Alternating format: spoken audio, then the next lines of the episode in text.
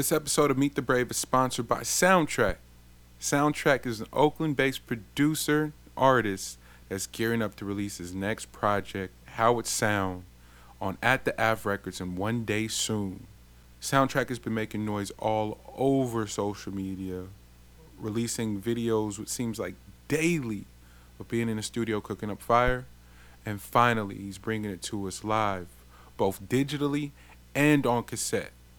So be sure to get over to Instagram and follow Soundtrack. That's S N D T R A K. And stay up to date and in the loop and ready for the release of How It Sound coming July 13th, Friday, July 13th on At the Av Records and one day soon. For now, let's start the show.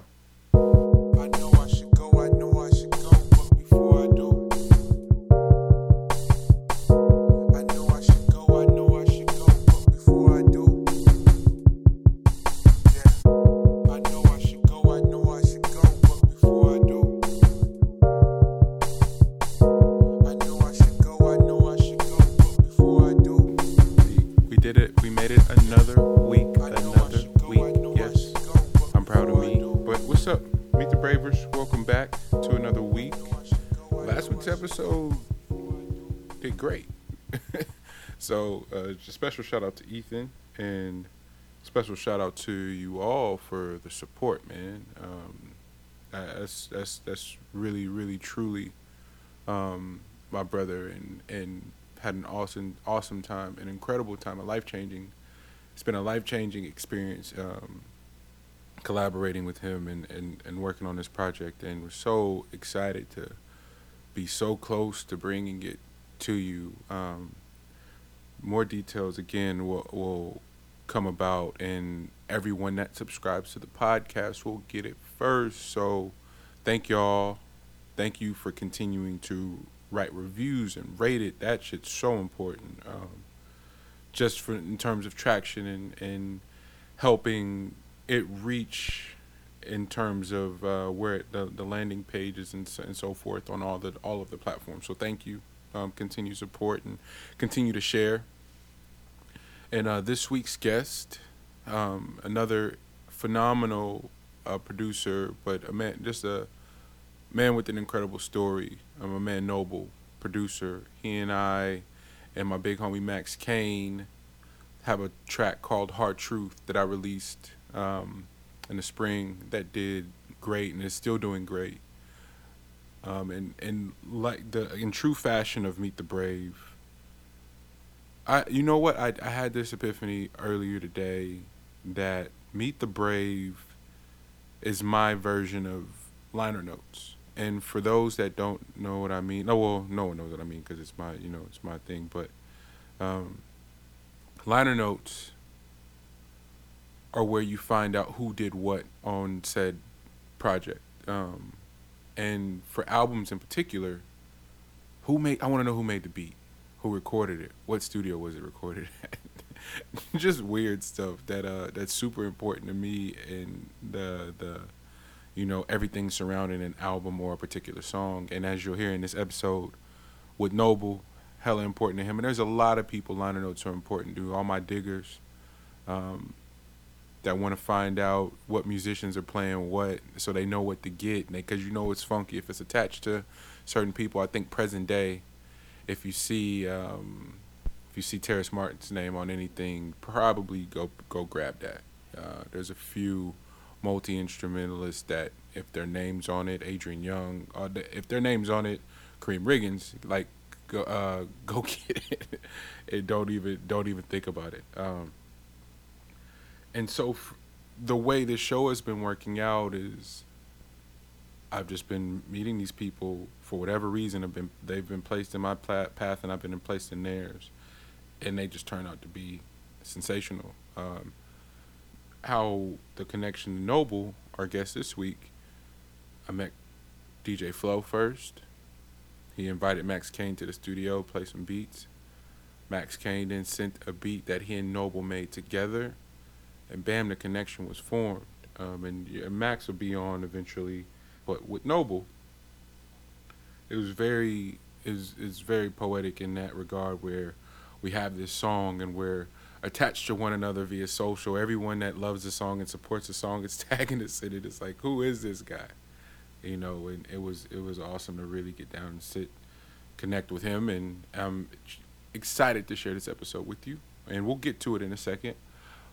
But I wanna wanna recap and and you know and talk about some things. The the show with Black Milk was this week, and damn if y'all didn't come out and support. That was incredible uh, to pack out brick and mortar like that. Um, it was a spe- is special. It's one of my favorite rooms in the Bay, especially when you get a great uh, sound engineer for the night. And so shout out Daniel, who killed it. Um, everything sounded amazing. So thank y'all for coming out and fucking with us. That was that was incredible, man. And um, look forward to sharing some more really important details with y'all. But that was a special night. I was late as fuck. that was cool though. Like I know a few people like, yo, did you do that on purpose? Like, nah, fam. Like everyone knows me and how I am with time. No way was I gonna pull that shit on purpose. Like it just my I, I, I being late just gives me wild anxiety, and I think my cousin was enjoying it because he's always late and he was like, um, should we leave? And I'm like, nah, man, we chilling. So it was, it was, we switched roles on Friday, and it was pretty funny because I was like, I was way too relaxed. Um, what else? Am I? What What else do we need to cover? Oh shit! Don't let me. I. I this is the, probably the most important thing I want to talk about. As an. As an artist, and I've talked talked about it before. My fandom, my fandom drives my artistry. Fandom is always going to be first for me because it, it's it's where my inspiration comes from. It's why I love hip hop and hip hop introduce hip hop is how I understand the world. Hip hop is how I understand other genres, uh, jazz, rock and roll, soul. Like it's it literally was my window into the rest of the world um, creatively. And this summer, um, this year, this calendar year, uh, 18 has been special. Um, musically, uh, visually, um, film wise, and short films, and and sh- it's just I'm I'm I'm really proud of of all the creators and all the people um, pushing expression as far as they are, and embracing technology and and and and, embracing you know the climate. Um, politically and socially and including these things and being and being charged and being inspired in the last the last six weeks, some of the most incredible bodies of work. Um, Black Thought and Ninth Wonder giving us a joint victory. Holy shit! Oh my gosh! Um, I can't. That album came out Friday.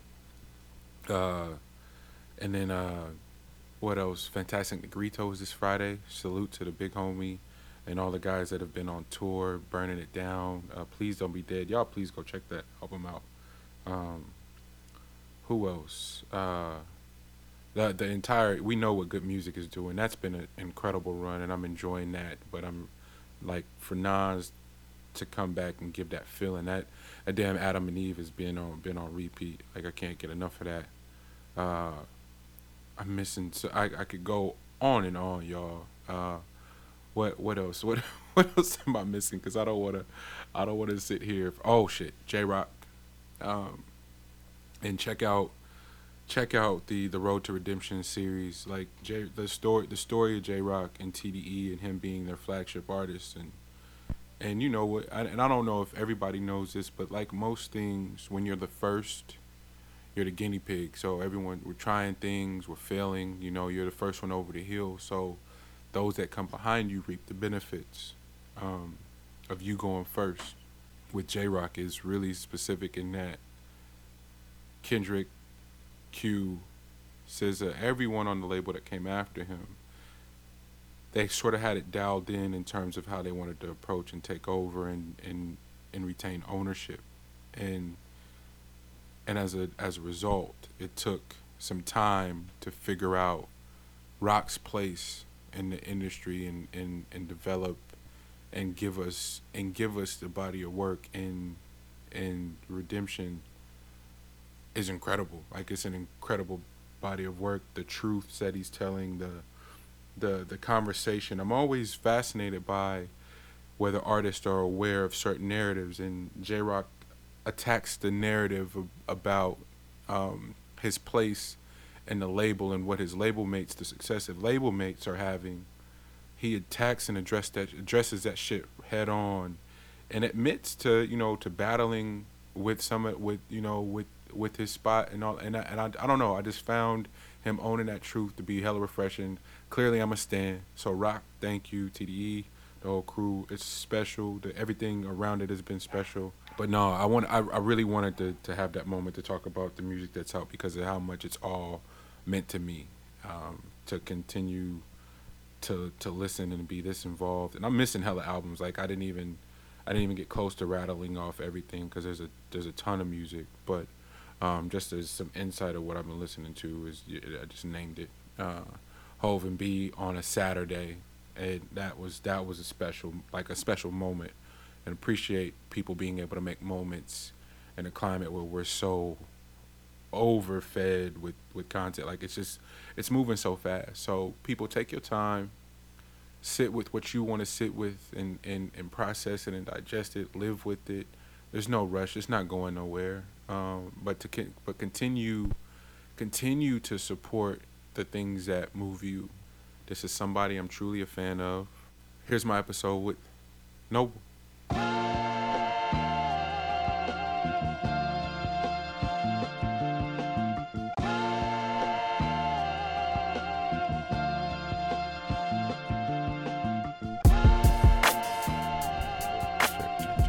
check one. And we got good levels too, right off the bat. This one nice. we um meet the brave, my favorite thing in the world now in terms of creative expression, and we got one of my favorite creators in the building. I, what and then see, I should ask this off air so the intro wouldn't be weird. do I say do you want Ivan? You want Noble? What do we? How, what, how do what, we do it? Whatever your preference. I, I don't like shit. We got Noble in the building. Um, yes, sir.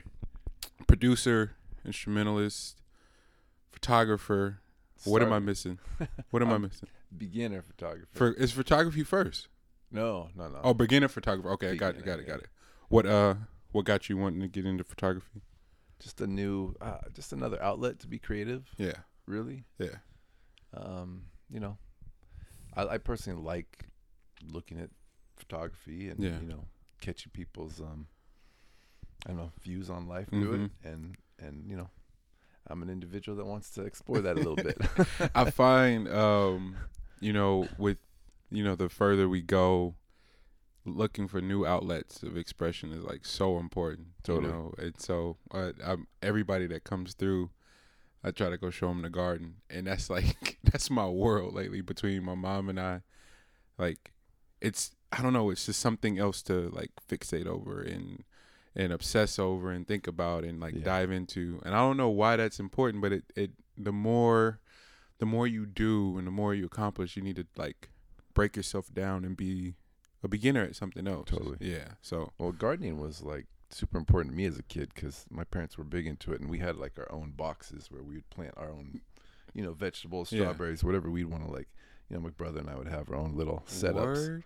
So gardening Damn. when we were young was pretty important. I yeah. mean, my parents were hippies, so they like they were into like drying their own fruit and you know making their own granola and baking their own bread. So, well, that's that's definitely a good place to start. So, where where do your folks come from? Oh, uh, my folks. Well, um, my mom's from Italy. Okay, she came here when she was eighteen. With her family or by herself? Uh, by herself, but um, through her family. Okay. Um, my grandmother was had met an American in Tehran, mm-hmm. um, and through that relationship, uh, brought you know my grandmother and my mom out to the states. Yeah, but my mom came like a little bit later, I think, down okay. the line.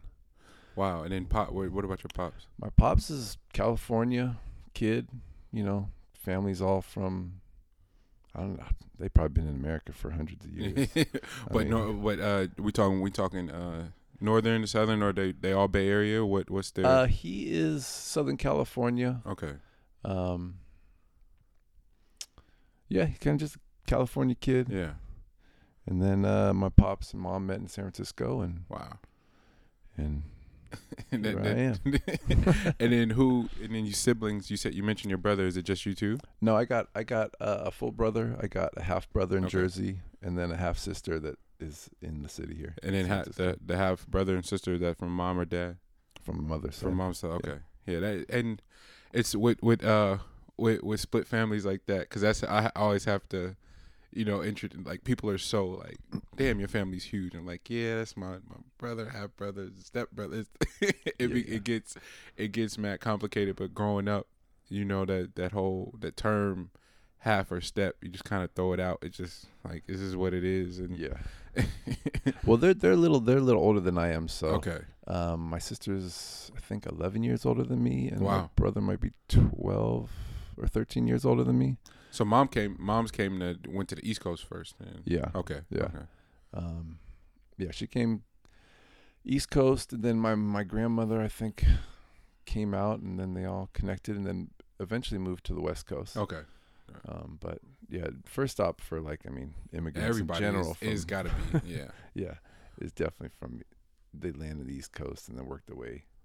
Unless you're coming from the other side of the world, I guess. But What Uh, is uh and how how how much like in terms of just conversations have you had about your parents' initial experiences like children essentially um your mom being eight, 18 and coming to them like that's crazy to to think have you talked to her much about that Yeah, I mean, I've had plenty of conversations about it. She came here, didn't know any English. Mhm. Um, she was kind of raised by nuns in Italy. She's from Bologna.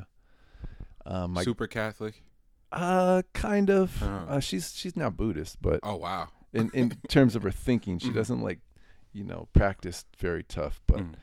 um, but yeah, my grandmother was a singer, and she was in Tehran, and she was like singing in the whole Tehran area. wow um, and my um, my my like real grandfather kind of disappeared in World War II. gotcha Um, but uh, but yeah, um, my mom was kind of raised while my grandmother was out uh, exploring her musical career and Mhm. trying to trying to expand on that. Um, she had a cool band. I got some cool. She has a vi- piece of vinyl like that we got from Tehran. We got someone to send us her like Ooh. actual um, vinyl. that's amazing Pretty awesome. There's even a little like light little drum break in the beginning. There you go. There you go. Always looking for the break. What um and how in terms of career wise, would she does she consider it a con- success or how did she how did your grandmother speak of her career? well, she was the like house band for the Shah of Persia. I mean, uh, uh of Tehran. Okay. So she had like a good, um, she had a good audience. There Like, you go. She was, and and at that time, Tehran was like kind of a hot spot in terms of like. Uh, I, I don't know if there was casinos there, but there was a lot of clubs there. It Mhm. was like a vacation spot. Mm. So, um, the nightlife there was was pretty extraordinary from Yeah. what I understand and Mhm. and have gathered from it. So, um, so I think she had success there, and then you know she met it. Uh, my step grandfather was out there planning. He was like um, planning the roadways and helping them build infrastructure. Um, kind of like a government employee that went out there, and then they met. I'm assuming through the nightlife, Yeah. or however, and then um, he asked her to marry, and they just rolled out to the states. Damn. So Damn. Uh and then we we jump ahead, but how how much of your grandmother's history in connection with music did you know growing up? Uh, not much. I mean, she would sing in church, and I, I didn't go to church all that often, but they Mhm. were like in church every Sunday. Yeah. And um, she was always part of uh, the choir, or you know, um, she was she would sing when I was like really young, but Mhm.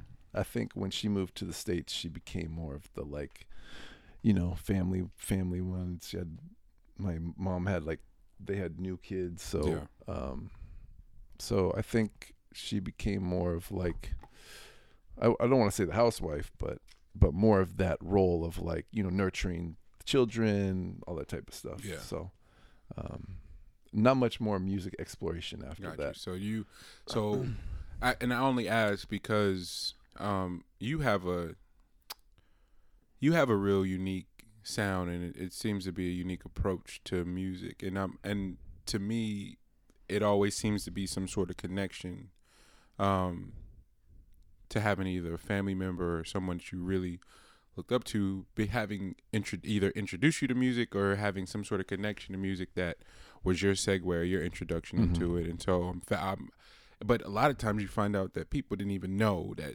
someone in their family was considered a successful musician Mhm. at some point. And so, um, did you, before you got into music or when you got into music, was that something that was on your mind or that you were aware of, or did you just get just go into it? I mean, as a kid, I was always into music. I Yeah. mean, first tape I like remember overdubbing was like Run DMC. I mean, so as a kid, I was definitely into music, but I think in terms of the music direction that I like fell into, probably Mhm. a lot of that came from what my sister would bring home. Got you. Um, and you said you said 11 years older. than Yeah, so okay, she yeah, was there you like- go. Yeah. she was already like at that time she was listening to like you know Ice T and like Damn, that's that's Like the way. That's the way to get into. yeah so i was like listening to prince and ice t and Mhm. public enemy and you know everything she brought home was a huge influence on me Absolutely. and she was in a cool music scene like she knew like a lot of djs and Mhm. you know like like a lot of like people that influenced her musical taste so and where were where were you guys living? uh, i was living in in a town called yountville but she was in la Okay. So she would come up all the time and bring music hmm um, and I think she would. She's probably played the biggest role in terms of music inspiration for me, Uh-huh. in terms of just introducing me to.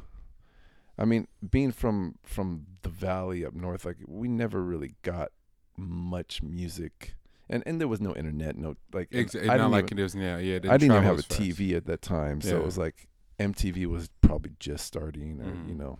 So in terms of um, exploring music or being um, influenced by it, Mhm. uh, mainly came from my sister, just because of what she was like listening to at the time. Yeah, that and that that relationship and that number 10 12 Yeah, is a good enough gap where they're still super influential when you look up to them. You like sort of hold on to every word. Totally. um, I've had a few guests that have had that similar dynamic, and for me, it was the same. Both my god brother and my dad's youngest sister are exactly ten years older than me, so all the shit that they were listening to, Exactly.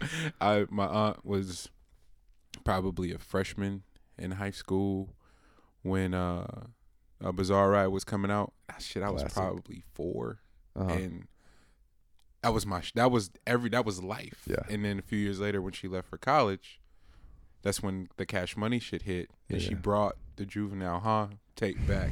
That was a classic, dude. and I just we, she's like you like we we picked her up from the airport. We we sped home. She's like I got s she and she kept she called the week before said hey I got something for you. I didn't know what it was. I didn't I had no idea. And we got back to her house. She's had her same boom box Mhm. and she put that tape in. And just those drums in the beginning, doom, doom, doom, Yeah, doom, yeah. doom. And I'm like, what the? F-? I, I'll never forget that day yeah, but that dynamic and and I'm not even sure if I thought the music was cool, but because they thought it was cool, that shit was it, it was Yeah. amazing to me, and it's a, it's a a necessary filtering system, if you will. you Totally. know? yeah. I mean, that's how I got all my music filtered down to me was just through my uh, my siblings and my parents. I mean, my parents listened to cool stuff. My dad was listening like more like Steely Dan and Right, that type of stuff. But my mom would only listen to reggae, Mhm. And um, so we'd always be hitting like the reggae shows and stuff. So So you Um, were around superb taste, I must say. yeah, I mean, I was listening like as a kid, I was listening to like Israel Vibration and those Mhm. type of things. So um, the music was cool, and, and I was listening to good stuff. Like the like my dad was more rock, like the Doors or Led Zeppelin. Yeah. And my mom was more like reggae and Yeah. stuff like that. So. And then and then Yountville, where's where the hell is that? Yountville is in Napa Valley. Okay. It's like a really small town. Um, that's where I spent. I was basically born and raised out there. Okay, Um, and then moved out to Oakland in '97 and been in the Bay since. okay. What and then to talk about just growing up. What were the you know dynamics and the demo breakdown? You you remember? Is it Well, yeah, well, Napa Valley in general is just kind of um, a tourist destination, Yeah, really. yeah. Um, vineyards everywhere. It's, I mean, it's mostly known for the wine industry. Um, but I mean, when I was growing up, like there was like walnut or uh, walnut orchards around everywhere, and it Mm. wasn't really. It was definitely a tourist destination, but it wasn't as as what it is now. It's expanded into this whole like industry. industry? Yeah, like- yeah. It, I, that I that we lived in we we were in Vallejo for like a year, and um, and started hearing about Napa. I'd never heard about that shit ever, hmm and it seemed like you know the thing to do, but it was like for the people that knew about it, you know. And then, uh, like anything, nothing's a secret anymore. Like Yeah, if it gets popular, real. it just gets popular, you know. and so that Napa seems to be one of those places that that had that of that had that sort of uh influx, or if you will, like seems like that it went through that. That's that's pretty. Yeah, it's um, yeah, it's it's turned into something that I It's a machine. yeah, it's a definitely. I mean, I I recognized it when I was a kid, but Mhm. um, the way it's like changed today, it's like, I mean, I don't know. The money they've put into that valley is It's is crazy. crazy. And then with the, are you, were your was your you still have family there? Is, were they yeah, affected my mom by the fire? still live out there. Uh, yeah, so they were they were somewhat affected by the fire. Uh, the hillside next to them. I mean, my brother sent me pictures and video of just helicopters flying over them and putting like you know, wa- dropping water Damn. and stuff like that. But it, it they were in the in the center of the valley more, so Mhm. that whole fire didn't really like. I mean, they dealt with it, but Yeah. it didn't affect them. I do have a lot of people that um that I know that were seriously affected by it. Absolutely. Um, and it's kind of crazy actually driving through there. Um, it just you realize how big of a fire it was and Yeah. and how widespread it was. Because I mean, I mean, literally mountains are like empty of just burned trees, and it's just it was uh it was I don't know it's a crazy one. Yeah. Um. So growing, grow, I, I don't know. I'm just trying to trying to wrap my mind around it because knowing of that area specifically a tour as a tourist destination, having gone there to just visit, like kind of hey, and not, not haven't spent much time there at all. Growing up there, what is it Mm. like? What is it like growing up there? High school Uh, and the school systems. What was that like? I think in general it was like any small town Mm-hmm. um, experience.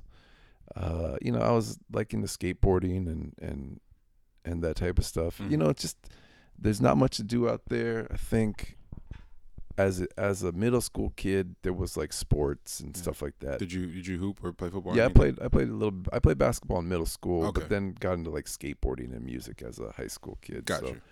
So, um, but the experiences there, you know, not much to do. Like, you know, I think middle school is cool. You get into high school, there's nothing to do, and you're at that point where, you know, you get bored and then you start doing dumb stuff. And it's like, you know, turn like a lot of kids turn to drugs Yeah. or, you know, um, yeah, I mean, I mean, in high school, I like, I, I left for Seattle and lived in Seattle for a couple of years in high school. in high school oh wow! What, just what- because of that small town experience where I was like, you know, with my older siblings like influenced me. I just want to get to the big city. you were you were over it. Yeah, yeah, Yeah. and um, and I had some cousins. I went up to I went up for um my father's cousin's wedding, Mm. and I'd never met these folks. And uh, went up there and clicked with them really well. And I was like, man, I'd love to come up live up here. Yeah, They're like, come, come on. on up. were they were they around your age too? Uh, no, no. They this was my father's cousins, so they were like my dad's age. Got it. and then they had a couple kids, but um, I was like the first teenager in the house. They had like a four. They had like my their se- second cousins to me, but I think one was maybe six and one was four. Oh, okay, okay, yeah. Um, they were they were quite young at the time. so you did what'd you do? You did all of high school in Seattle, or how? uh, last two years. last two years. Okay. Yeah. so um, yeah, and Seattle. I mean, like getting to a big city like that. That really like um, coming from a small town. Like, like just really like Broke it open. yeah. It just expanded my horizons like you'd never believe. What? Um, and then you said you had already gotten into music, but prior to leaving, what what what was that? Was it band? What was it? no, it was just more collecting records. Okay. Um, like I knew what I really I like. I knew I wanted to like DJ. Mm. So, um, the like, the, I, I didn't have any money to buy turntables Yeah. like at that point in time, and um, it was something that I would like. I knew I was gonna get, so Yeah. I already started collecting records. Like I was already out buying like, you know, all the twelve inches and stuff like that. I probably could have bought records if I didn't buy. If you just I, I probably bought my turntable, so I didn't buy records. But I was like so determined to like have a collection that when I did get my turntables, I'd be ready to Absolutely. go and already stuff. So, I mean, I was I, I was digging like sophomore. I mean, not sophomore, junior, senior year of high school In Seattle. In Seattle. Okay, okay. Uh, preparing myself. Had you found had you found any spots prior to leaving, or did the digging just start as soon as you got to Seattle? Not like the thrift stores around when I grew up, like, but not like heavily. Like, Yeah. I was like more still like figuring out what all that stuff was gonna be. Yeah, Um, so and I wasn't like digging for like breaks or anything like that. It you was just, just, like wanted to have good shit. I just like like I would hit the flea market. and There was a Biz Markie record or like Ice Cube or Yeah. whatever, you know. Like I'd go cop those. That's what um what and then influences then because we're talking about Seattle. You, what year were you? You said you got to So Seattle. Seattle was in '93. 93. '93. Okay. And then um, uh, '93 to '95. Okay. And then what musically, um, DJ wise, producer wise, what were what were the biggest influences then? Oh, in '93 to Yeah, '95. for you, for you specifically. Oh, DJ wise. Yeah. Or just in general to make you go, this is the shit I should be collecting. This is what I want. Well, I mean, at that time, I was listening to like Tribe and Gotcha. And I mean, you know, you see Prince Paul and, Mhm. and all those guys, and you're like, I want to do that. Yeah. Yep. Yep. like I like those sounds. Yeah. Like how do I make those sounds? You know. Um, so I would say like you know anything along those lines. I mean, Pharcyde came out like somewhere around 93, 94. Exactly. Um, you know, just all that stuff. That like that era of music for me. I mean, but it also like I take I always take into account that that's the age I was at, and like you know, today's music kids will find classic, but today for me like that era was like undeniable. Like, Absolutely. I mean, but I was like heavily influenced by it. You know? Yeah. Um, you had your Black Moons and all that type of stuff. So And then, cause I, I want, cause I, the, the, the be a, being a liner note baby, and I know you can relate oh my god, the yeah. importance of just reading and, but even there, there was still a disconnect for me where I'm just like, I'm just reading it cause it's just a thing to do. Not that there's, it took, it probably took until the Rawkus days and like the later Rawkus days for Mhm. me to finally go, wait a minute, and start connecting the dots, Yeah. record to record, album to album. Um, but what's that? How what's happening to you in terms of just the getting the wheels turning and going? Oh shit! Because you just talked about it. Like Prince Paul's name is on all these different records from crew Mhm. to crew, and you're like, okay, this this makes sense. How heavily does that like kick you in the overgear? Like, nah, this is for sure what I'm going to do, like without any doubt. Because it's just, I th- it's just a, such a fascinating concept to have been inspired by that era in particular, because Mhm. it is a partic like it, it's so particular in terms of like, it's no rules. Think about Preem, Prince Paul, all like from producer produ- from producer to producer, sound to sound, like it's just breaking worlds open totally. and then in that process you're going nah this is what i'm going to do i it just seems it sounds so overwhelming Well, yeah, it was a little overwhelming. Um, yeah, I don't know. In terms of linear notes, I Yeah. mean, that was like maybe half the fun of like Yeah. buying a new record. It's like you're listening to it and you're and you know, I mean, we don't have the same experience today because everything's so digital and, and not there. But you're holding the the this thing you just purchased. Mm-hmm. There's a story that it's telling you everything that's on this Yep. thing you've just purchased. so it's like reading a book, kind of mm-hmm. especially if there's like folders inside where you can flip them open and, Yeah. and you see who's like producing it, like what sample are where it was using, recorded yeah where it's recorded. Um, you know, uh, that's definitely lost in today's world, but um, that was kind of half the fun of Mhm. just buying music. yeah It's just seeing those linear notes was like, man, especially old records. oh yeah Like that's where you catch all the like, oh, who's playing on this? yeah like and then you start like you start connecting the dots on like who's the fresh players you know? I mean yeah linear notes are the best. What um so you're in in seattle and then is it back home after after fin- after school for a little bit before oakland or is it straight to oakland? Uh well yeah i graduated in 95 so i Mm. went back home for a little bit got my first pair of turntables in 95 and then um, Did you start gigging immediately, or was it?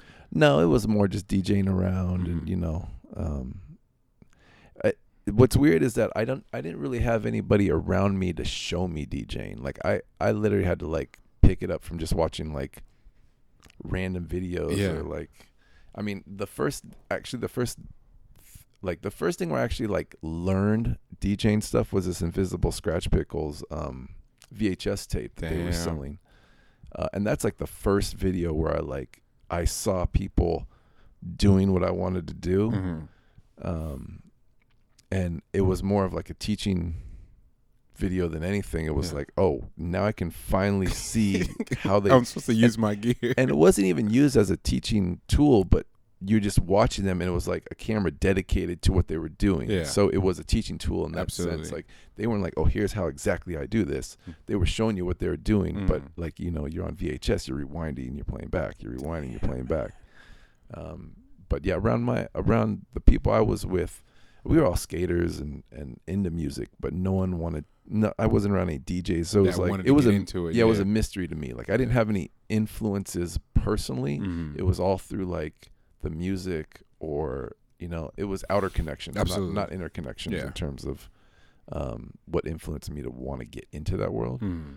Um, so I wish I did have those early connects where they were really taught me the ropes. I, Yeah. I think I would have picked it up much quicker. quicker. But you, you know, but you went your own route, and you, and and then and then what brought the, what brought on the move to the town? What made you go? I'm going to Oakland. City life. yeah, again. Yeah. Just wanted to be in the city. Yeah. Um, and at that time, you know, Oakland was cool. It's like it's not the same as it is today.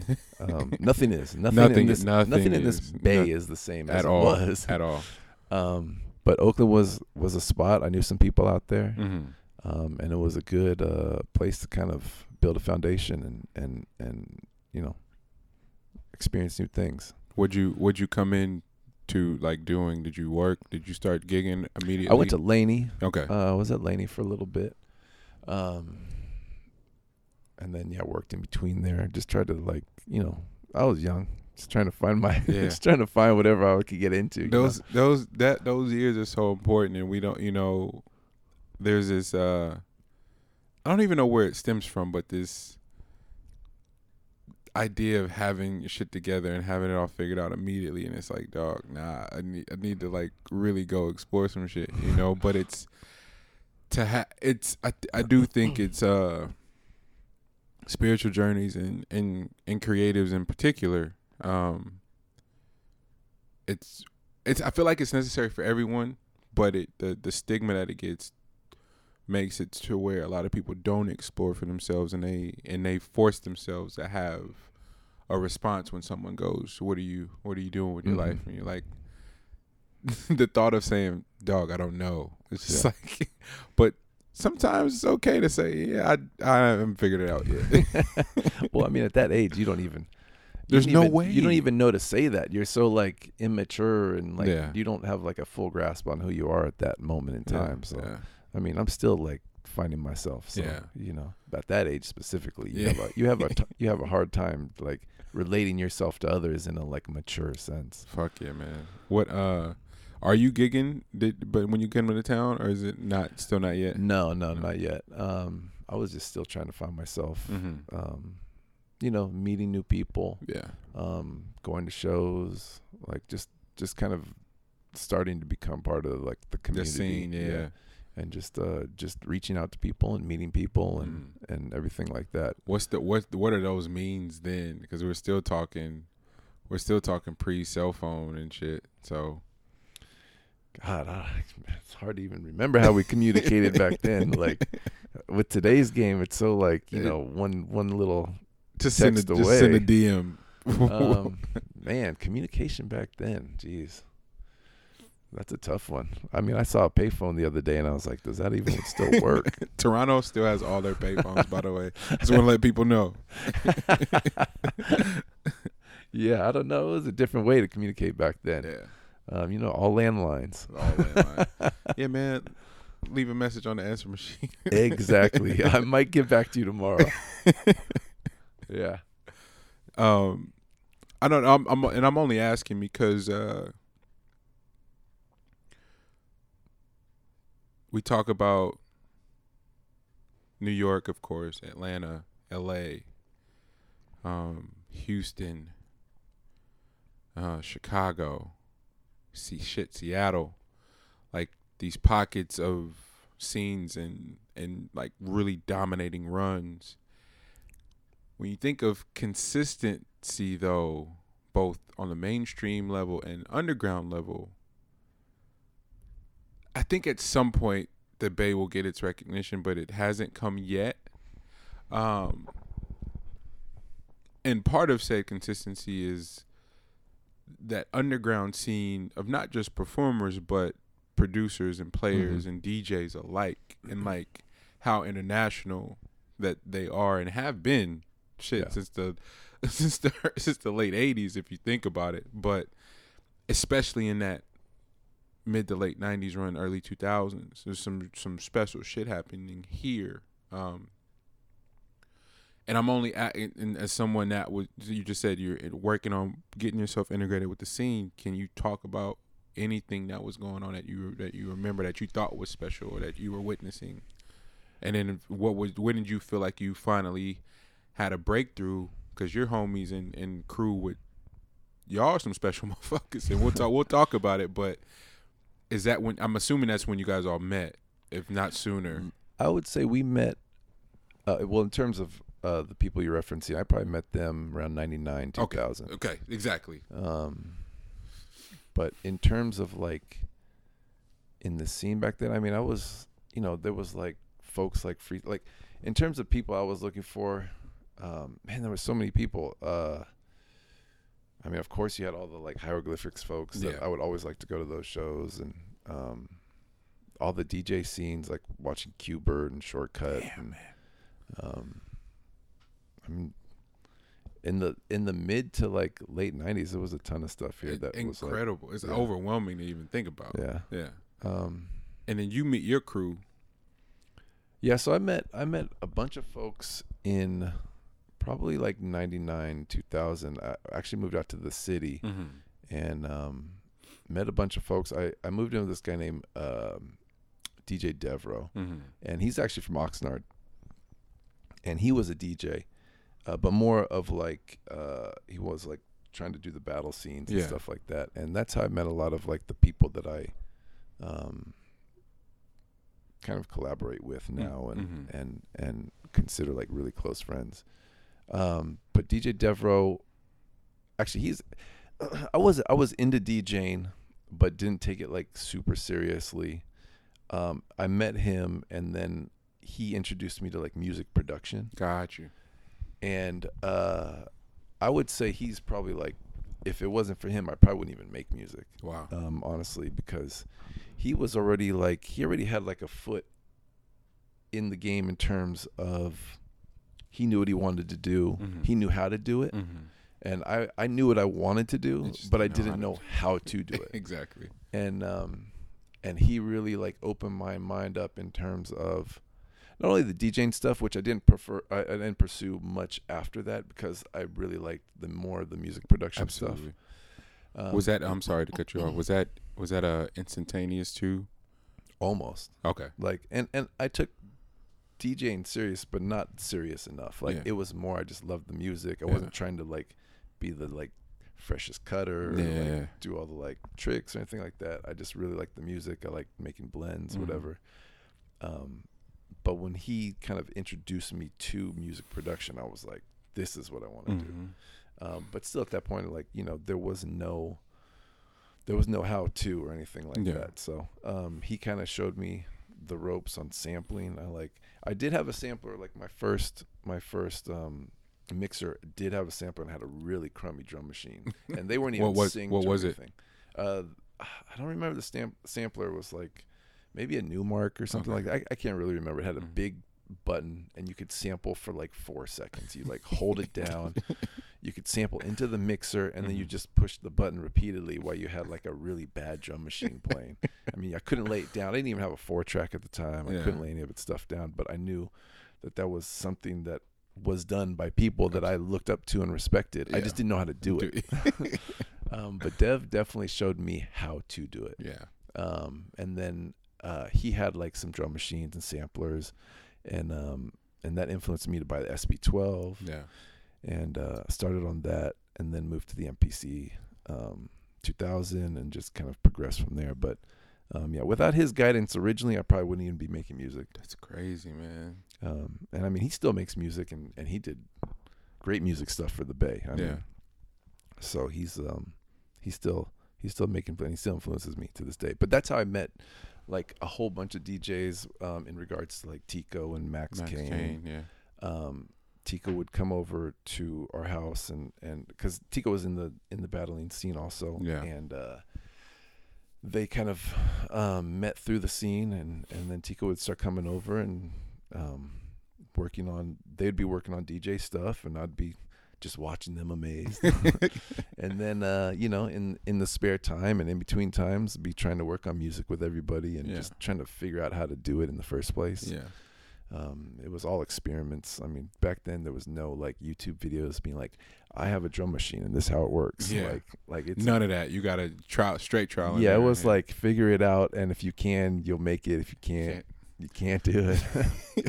I mean, analog gear is like the most intimidating intimidating shit in the world. Like the floppies they used to with the MPCs and all that. It's just like, bro, this isn't this is nuts. Like Yeah. I'm straight digital baby. Like totally. hard drive hard drives and software like is Yeah. is my world. Yeah, when I had the SP12, it was like the the like five inch floppy Oh drives. It wasn't even the like little zip disk Yeah. things. It was like The big boy. the big floppy ones. You could go like this and it just bend back and forth. I mean, it was like quite intense actually, and saved like hardly anything. I mean, you'd like you really had like barely any sample time at all. with that with that how have you how have you embraced uh technology as it's changed you just have you gone with the flow did you fight it at all did you find yourself fighting it Um, you know what made me fight it was just money. got it Like, uh, technology is expensive. Yeah. Computers are expensive. Yep. Plugins are expensive. um, but I embrace technology now. yeah Um, back then it was just it was more of a money thing. Like I would have embraced it back then if I just had money. like if I had more money, I would have invested in you know like Macs back in the day, and I would have had all the up and coming gear. But it just was uh, a lack of resources, really. Um, I probably would have if I had more resources back then. I would have invested Yeah. in more. But um, back then it was just records, and if you had a drum machine, whether it was an MPC or an SP12, then you could be rocking for you know days. And that's Exactly. and for hip hop, that's all you needed, anyways.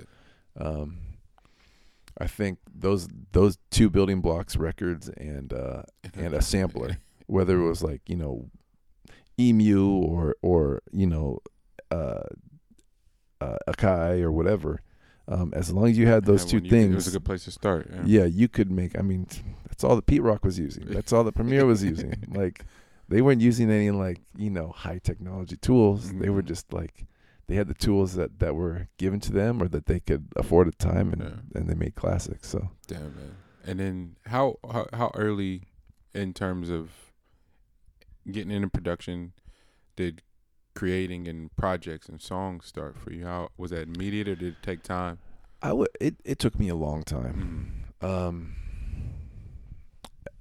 I, f- it just took me a while to find a sound. It took me a while to just to figure out the whole process. I mean, it was a long learning process for me, and I feel like I'm still learning, of course, but I feel like I'm in the like after all these years, I'm in a a spot where I feel comfortable enough, but. But it took a long time, and and you know couldn't really didn't really know what sound to go for. You know, influenced by so many different things, Yeah. and um, but I mean back then it was like you make a little beat CD or a beat tape, and Mhm. and you know you give it out to some people, but I mean it was a mystery on how to get stuff out. You Yeah. know how to like get into the right hands. You know, um, but it was also a mystery of of how to like create a big enough sound too. Like I mean, a lot of the stuff that I was making back then is like the sound was so small Yeah. and so like it just it wouldn't hit, and it was because you know not that it, not that it was like bad or anything, but I mean the MPC it was like there was no EQs, there was no Mhm. compressors. I mean I didn't understand any of that stuff. Of so it, yeah. my stuff was sounding pretty flat, I'm sure back in the day. like I thought it was bumping at the time, but I bet I listened to it now. I was like, "Ooh, Ooh, yeah. that's flat." that was always my favorite thing when you listen to um, a lot of the tribe shit, anything Dre was do anything coming out of that whole entire camp from Daz and RBX and all those guys, hmm how hard that shit was banging. Yeah, And then as history has shown, from overdubs to the right, you know, the right outboard gear, you can make a lot of that thin shit sound For sure. You know, and so it's just the the tricks and the tools of the trade and everything. Yeah. It's a you know, it's a natural coming of age process and like all the shit that Bob Power was doing for Tip and his drums and his bass lines and shit like Totally. crazy. yeah, But you know, not you know, not knowing those secrets until later, you like exactly. ah And there was no tools to teach you those secrets. yeah, Like, yeah. and that's that's the amazing part of technology today is you can like literally learn anything you want in like five minutes. Absolutely. But back then, yeah, it was like if you didn't have like someone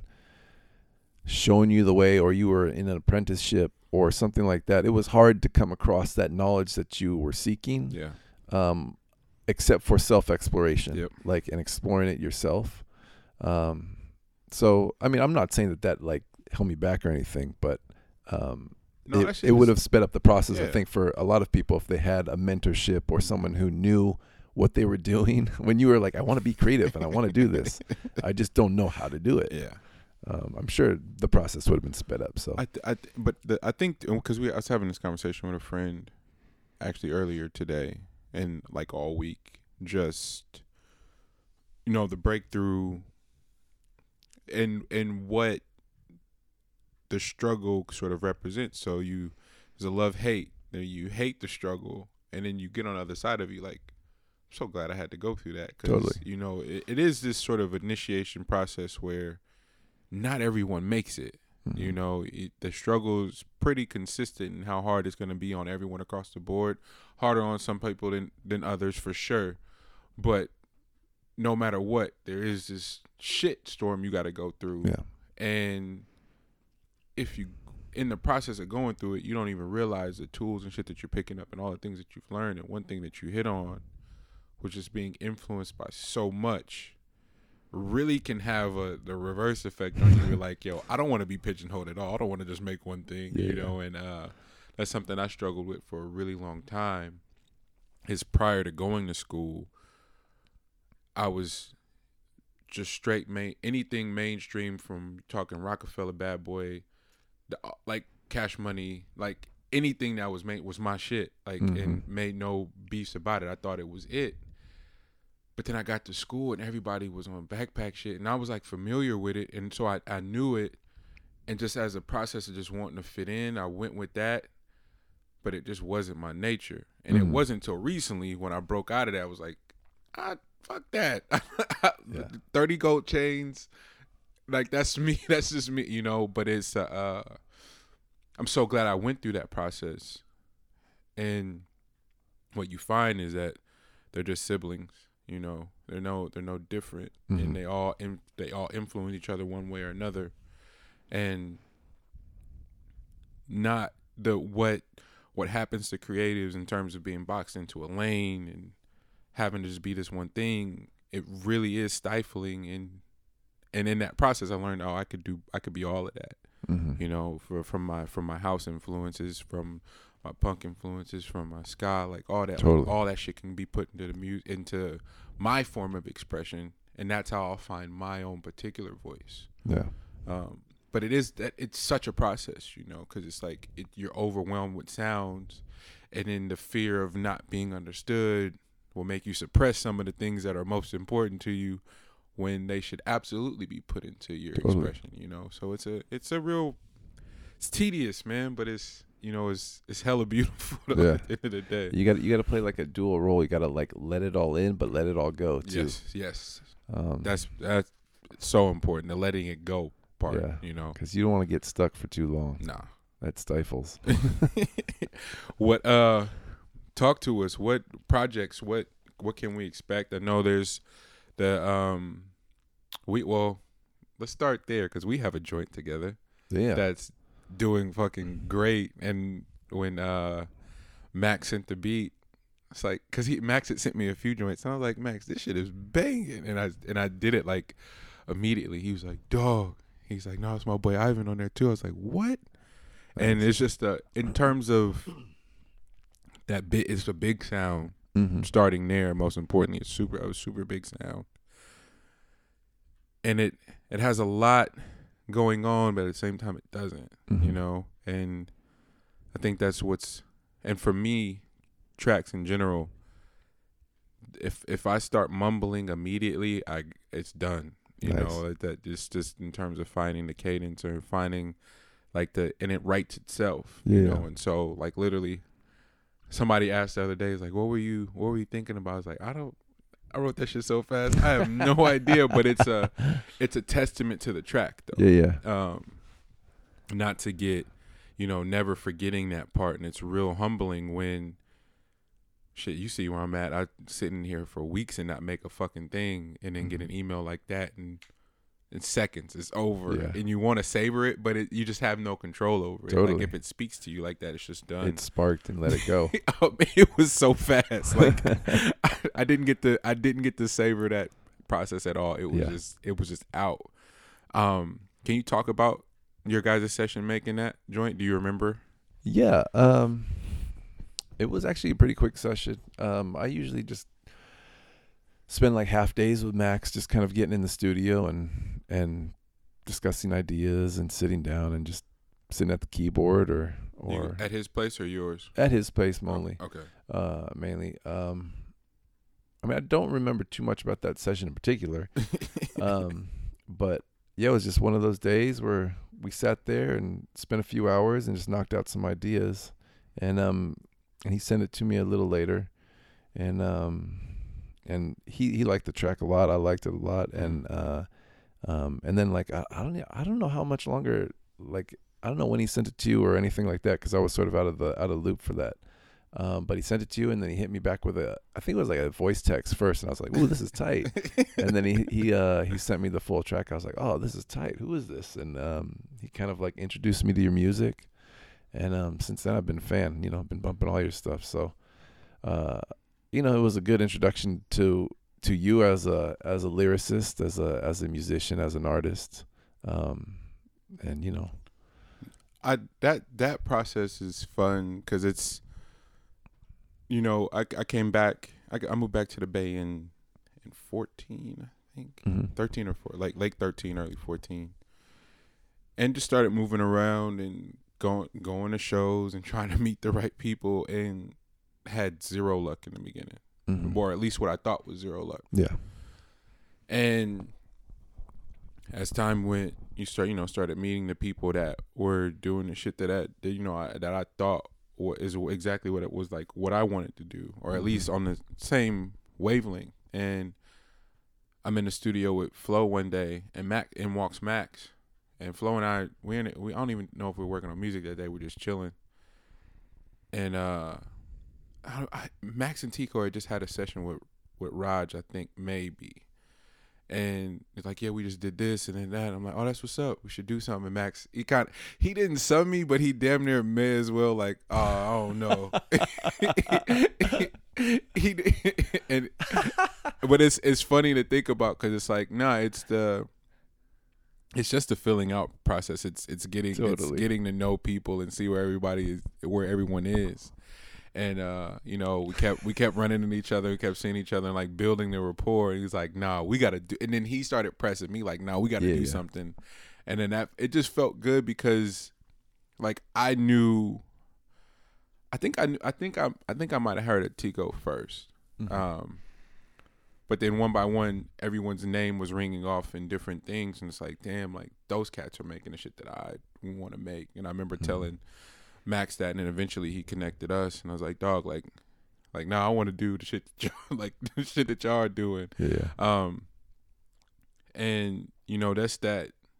Just to be able to be a fan of, of shit you think is special, but it be within reach totally. It's so important, man. And it is it's a uh, and I keep having keep having this conversation around validation and like what a fine line that is, and like you shouldn't need it, but it's the human part of the ego feeding the ego where you do need validation sometimes that Mhm.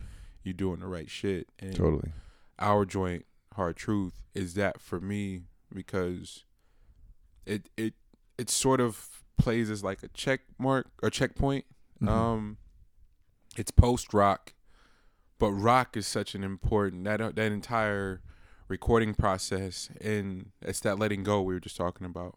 Yeah. Everything prior to was super thought like overthought and I was like I would like uh I would like fucking mute myself a lot of times. Like I would write rhymes and like, oh I can't say that. and in the process of recording rock, we got to Europe and I went, Hey, no more of that. And I just I just didn't cross out anything. So anything that got written down is exactly what's on the record. oh, that's tight. It propelled me in everything that's come Mhm. that's coming next, starting with Hard Truth. It's like I just wanted to do these records where no matter what it it's my truth. As long as I can get it out, if it offends anyone, let's have a conversation about it. If it offends you to the point where we can't have a conversation, Yeah. you- we probably weren't meant to be in each other's lives anymore. And so, not to go hella deep, but that's literally what that song means to me. And Mhm. so, it's a part. It literally is a partition to the Monty prior to, and then everything after, where it's like, it's just my truth in this Yeah. moment. I'm responsible for it. I know that there's consequences with it, but I'm going to say it because that's what art is. Um, at least for me, my understanding of it Yeah. and so so it's just it's just important. I don't I don't know. I I don't think Well- I'd express it to anyone. So I think I think that's dope because now I get a little bit more of the backstory of how you approach music and Yeah. how you like you think about it and how you address the like inner issues you're dealing with and how how you can relate those on paper Yeah. or you know in in verse yeah um, with the music you're presenting. yeah Um, since I don't have too much of the backstory, it's it's it's good to see how you like how you come across like your thoughts and ideas and how you present yourself when dealing with like music situations man. and, and how you like you know want to present yourself to the people Absolutely. as as more of a free thinker instead of an edited down version it's everything's curated. Everything's curated, and and and with artist development, and I I, I truly appreciate that aspect of it. But having sat back and watched for like the last ten years, twelve years of like these people just throw shit out, and it catch. Like okay, there's a there's something to that. There's Totally. some, there's something to the curation part of it, but there's something to the the the, the freedom of just getting it getting the ideas out mm-hmm. and and creating a, a dialogue. Um, and like with everything, there's a balance between the two, sure. But begin the process if you're if you're so far to one side, which I was extremely far to the curation side and like trying to be meticulous, and it's like, Yeah. dog, it's just it's not conducive to the workflow nor to the truth because you end up editing a lot of the truth out. Yeah. Just say your shit. And so that whole and I and I literally have been like this since a kid. Any any beat comes on, I'll just start mumbling just to find a pocket. Totally. And I remember watching a future documentary, crazy, but he was just talking about melody and like how simple he breaks it down. And he's like, Y'all can hate it or love it. yeah yeah but it's my process. This is how I do. And it just that shit made so much sense to me. well he's more melodic anyways in terms of just straight like he's all like you know p- practically singing when Si- he's rapping Yeah, and it, but it, and and when you think about some of the greatest rappers, we don't think about it as melody and cadence, but it, it exactly, it's it's that. totally Some of the greatest voices we can ever think of are, are is driven by melody. No one, no one ever connects Chuck D to melody, but that is a melody for, For sure. sure. And it's like, oh shit, I've been doing that my whole life, and so I went, let me let the cadence drive the words. I've been write like I literally like I've been writing songs so so fast. We were when we were doing rock. Chris was like, "You should slow down." Like, nah, I can't. Like it's I'm I'm I'm allowing the connection to my connection to the record drive the entire thing, and by the end of it, there's an entire concept. It's like, how did you? How the hell did you get a concept out of letting the melody drive in? And that's where the spirituality connection to music comes into play. Mm-hmm. It's like there's something driving this. Like Yeah. I can't even take full control or full excuse me, can't take full credit for any of this shit because it literally is like a blacking out process most of the time. Like I, I'm dead ass serious. I don't remember one second of writing hard truth, not Yeah. a fucking second. And so it's hard to go, oh yeah, I did that. Like nah, the track was just fire. Yeah, um, but talk to me about uh, Crown of Life. Mhm. I got it right. Yep. What year was that? That's that's pretty. 2016. Okay. Okay. Yeah, that was that was pretty pretty recent. What is that? That's not the first. Do you have anything before that? Yeah, um, I did I did a bunch of stuff before that. Okay. Cool. Um, Let's because I only have the la- the those the last two. I don't I don't Mhm. have anything before Crown of Life. So, talk to me. Take me through the discography if you can, of things that have been released. Uh, prior to that, I did a I did a project with my friend alias John Brown. Mhm. I was under another moniker. Uh, I went by Malaguti. Okay. Um, and then prior to that, I did a lot of one-offs, um, Singles. like, like a lot of singles, Okay. and and I tried to push my music out as a producer, and had like people helping me with that. And you know, I got out some good songs and worked with some cool artists. Sick. Um, Take us take us through that list if you don't mind. Sure. Uh, let's see. Uh, kind of started with bringing up uh, DJ Devereaux again. hmm Um, they he started this this DJ uh, crew called Demolition Men, hmm and they did all of the uh, they did like a lot of the Bay Area mixtapes back when mixtapes were like the thing. Uh, so they were working with like Jacka and Husalah and Mr. Fab and Big Rich and the Hood Stars. Yeah. and uh, the team and Jay Stalin. I mean, all the like Bay Cats. Like, Yeah. If there was like a Bay Cat in the Bay, they were like they were on. they were on it. um, and I was going to Expressions at the time, so I was already like trying to get my foot in the like recording engineering game. Yeah. Um, but plus still trying to like find myself musically. Um, and I spent a long time not even working with artists, just trying to like like create a sound or and not putting anything out. Um, and then uh, once they started doing that stuff, they kind of introduced me to a bunch of artists, and um, they kind of helped me like further my musical career and just getting my music into people's hands. Yeah. And and so you know, on on a lot of those mixtapes, I would help with like um, mixing and stuff. But then they also like um, hit me up for music production. Like they would be like, "Yo, can we use this for this?" So Absolutely. um, I got to do stuff for like Jacka and Husalah and Mr. Fab and um, just a bunch of folks. Uh, so if you hear any of those mixtapes, I got stuff on them, and you know, I look back at those times. Like at the time, I was like still so like I don't know, like I I didn't feel secure. Like Yeah, I was yeah, dealing yeah. with a lot of like, are these beats even good? Like, do I want people to listen to these things? Um, and I still didn't have that like the bump behind them, but they were good. It was good music. Yeah.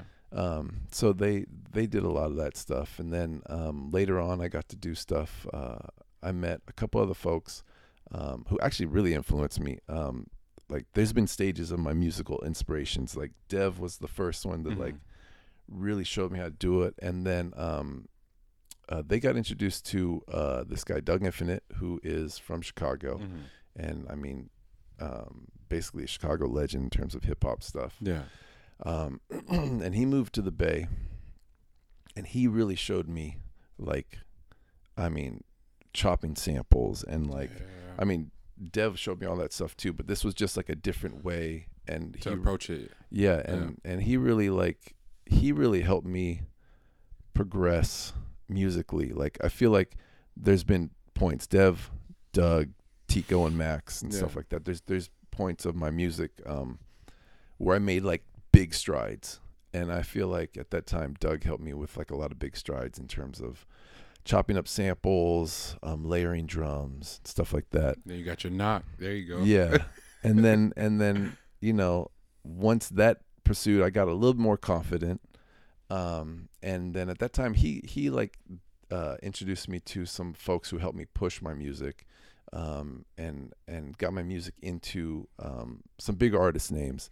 But I I never like never got like payment for any of that stuff. So it was kind of like a a hit and miss thing. Like Yeah. I would get my music into these people's hands, and these were like big artists at the time. Mm-hmm. Uh, but I never like I wasn't in the studio. I wasn't like curating the mix. I wasn't directing the like you know the traffic on oh this town this this flow sounds tight here. Like I wanted to be more you wanted to be you wanted to be a producer for real. Yeah. Yeah, I wanted Yeah. to be a producer, and um, and and a lot of the cool stuff came out of there. I did some stuff for Stat Quo and Trife the God, and, Jeez, man. and but I never like I wasn't in the studio. Like I I like wanted that. Like I didn't want to be like, oh, here's my beats, go No. use my beats. Yeah. You know, I wanted to be more involved and, and influence the process more. Yeah. And at that time, I was like. I was like, this is not what I want to do. I don't want to be that guy who's just, like just a beat maker. yeah, I don't want to be Mr. Beatmaker and, Yeah. and not feel the like the accomplishment of like taking a project, nurturing it, developing it, and then putting it out. Absolutely. Um, so at that point, I was like, man, I don't. I, I'm gonna take a break. I want to like figure out what I want to do. And at that time, I met. Um, I'm, I mean, I didn't meet, but but started to really talk to Tico and Max. Yeah. Um, discussing like music production and stuff, and they were already doing live shows, and um, I mean, they were like huge inspirations to me in Yeah. terms of just performance Yeah. and and ingenuity and creativity and um, just exploring the boundaries of of what they were doing musically as DJs. Like they weren't just like club DJs; they were like musicians, but but DJ musicians. They Yeah. were like they were creating their own records where they would they would bring in um, jazz artists like piano players, horn players, sample all Those guys are insane, man. Yeah, and they would make their own records Yep. so that that they would have sounds that no one else had, And they could play it out. and they could play it out. And they could play it not only could they play it out, they could play it with bands. They could be in a band and musically be involved with a band, not just scratching like you know fresh, fresh, fresh. like they were literally playing horns. They were literally playing keys, and and so it was like, you know, mind blowing for me. I mean, I was like, whoa, man. this is tight. Yeah. They're, they really like they're really trying to step up the game. So, yeah. um, so you know, just hanging with them, being influenced, and then uh, I would say the next big jump in my like my like musical learning process was really um, being with them and and uh, forming that group Fame, which Mhm. was a fresh analog music experience, and just playing shows with them, Yeah. like learning the process of like because I never I wasn't like a performing like artist at all. I was just like at home knocking out tracks on the MPC Yeah. and so uh, exploring musically with them was was like really eye opening because um, it just helped me grow as a musician. Like I I started playing around with keyboards. Um, I started learning about chord progressions, Absolutely. chord changes. um, you know what bridges are, Yeah. what choruses are. Like like before, I would just make my like eight bar loop and be like, all right, I got to knock this next one. You know what I mean? It was like, it wasn't like I developed like a full, like thought out song. Like here's the intro, Yeah. here's the verse, here's the chorus, Yeah. here's a bridge, Yeah. like here's a breakdown. Um, and that helped me like really gain a respect for like songwriting and Yes. the, the process of creating a song that have like varying po- varying points of like emotion or like feel or vibe it wasn't so stagnant as just like the like four bar and not to say like i mean that's what inspired me as a kid was, like, Exactly. No, no, no. all of that stuff like i have the hip-hop songs that are like my favorites of all time It's like or just a loop. two bar loop, four bar loop. Like it wasn't like anything like, you know, all that crazy, but the vibe was there and it's Yeah. about the vibe.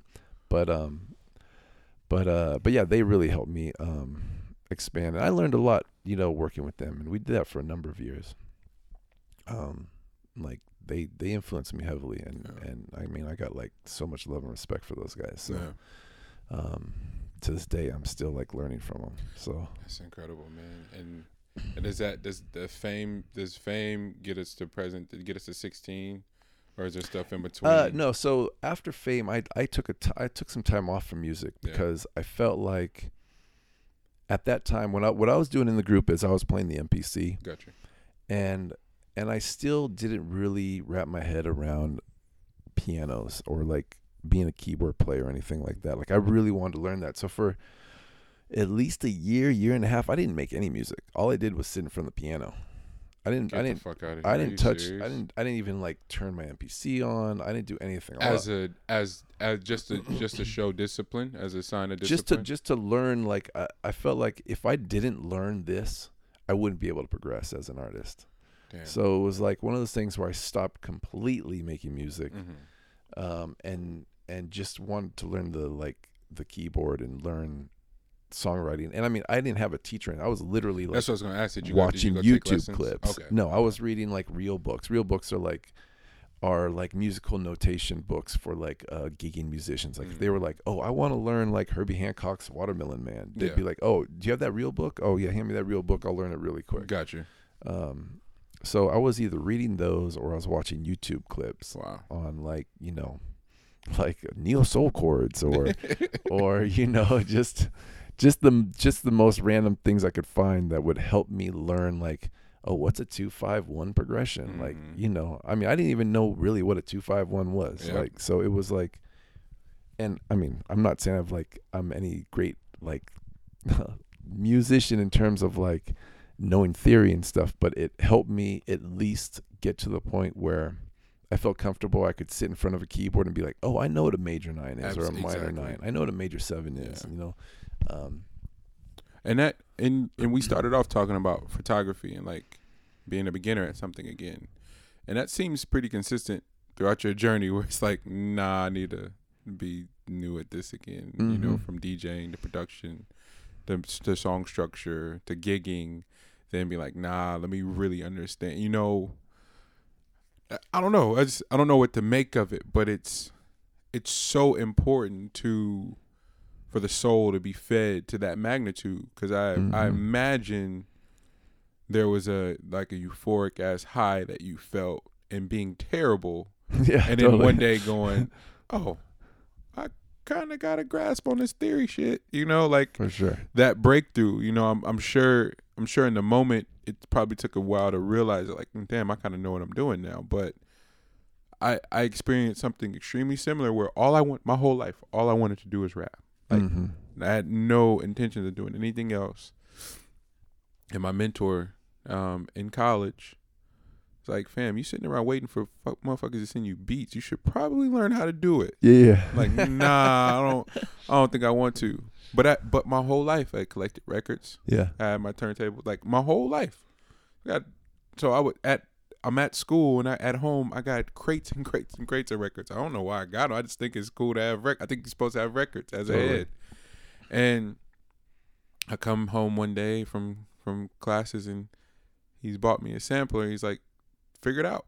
Like where to start? You know, I have no Yeah. idea where to start, but in that process, start figuring out like I have shit I want to say that can't be done in words. You know, it's mm-hmm. it's it's sound and color. Like Yeah. and and now I'm now and and I'll never forget the day.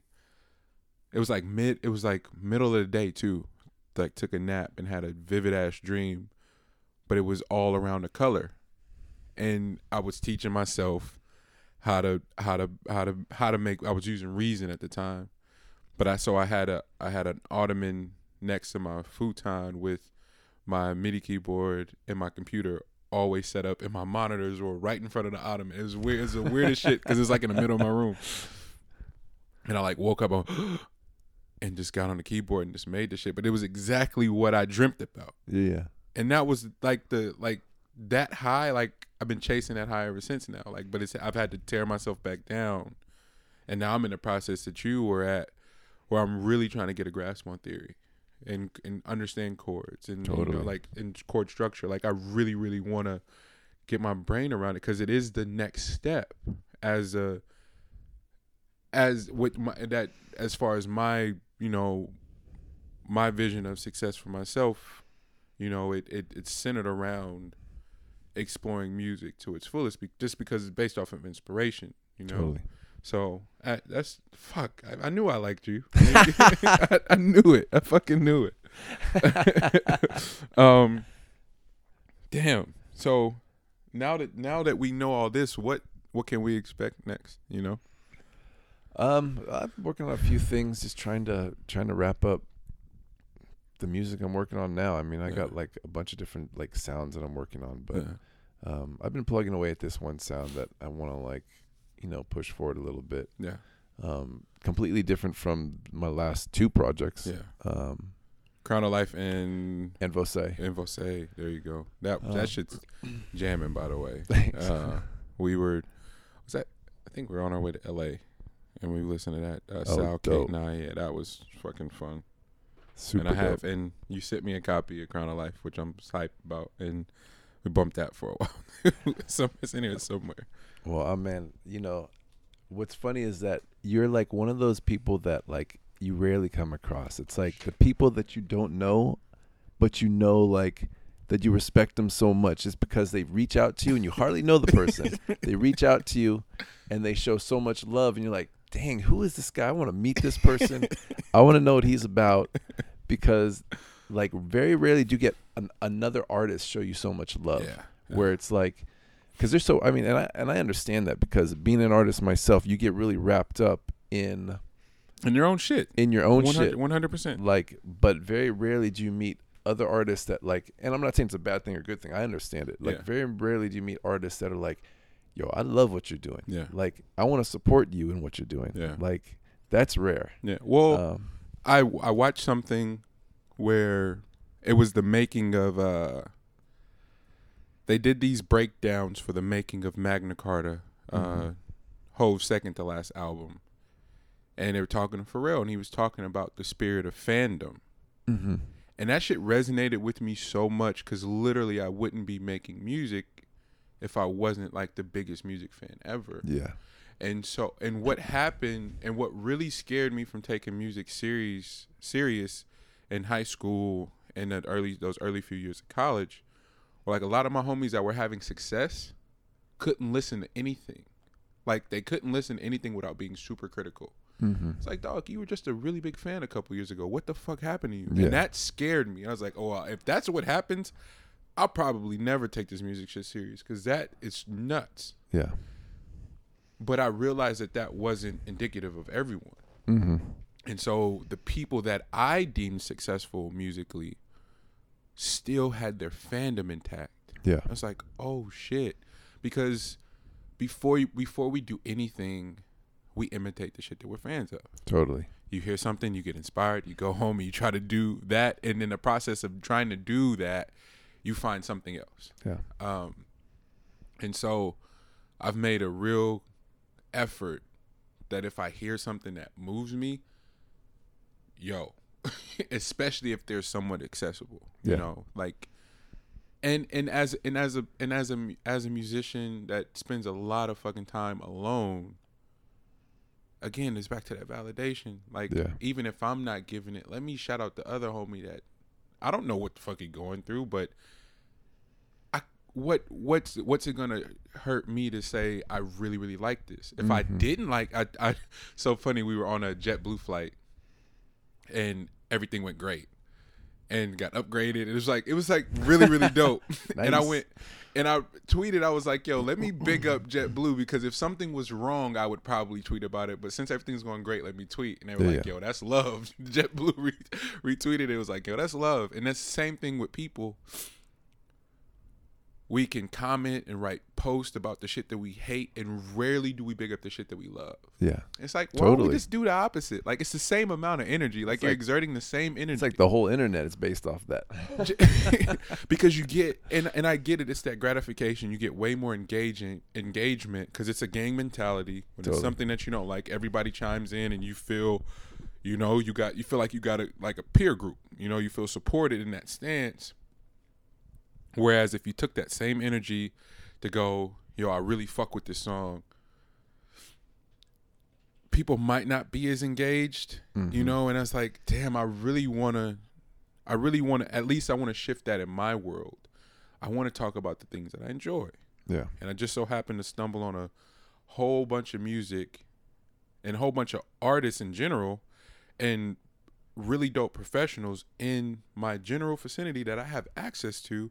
And that literally is why I did do the show. yeah It's people that I fuck with that I can reach, I can DM, be like, hey, I know this is weird, but will you be on my podcast? Totally. And they're like, for sure, you know. And it's like, why? Why? Because I could, I could have a show and just rant and rave about the shit that I hate, and it would do numbers probably. it would probably do fucking great. Yeah. But here, sitting down with people that I fuck with. Shout out to Noble. Thank you, brother, for being on the show, man. Oh man, my pleasure, dude. This was awesome. Glad to finally communicate and discuss. In and- real time, right? Definitely, for sure. Let's meet the brave, y'all.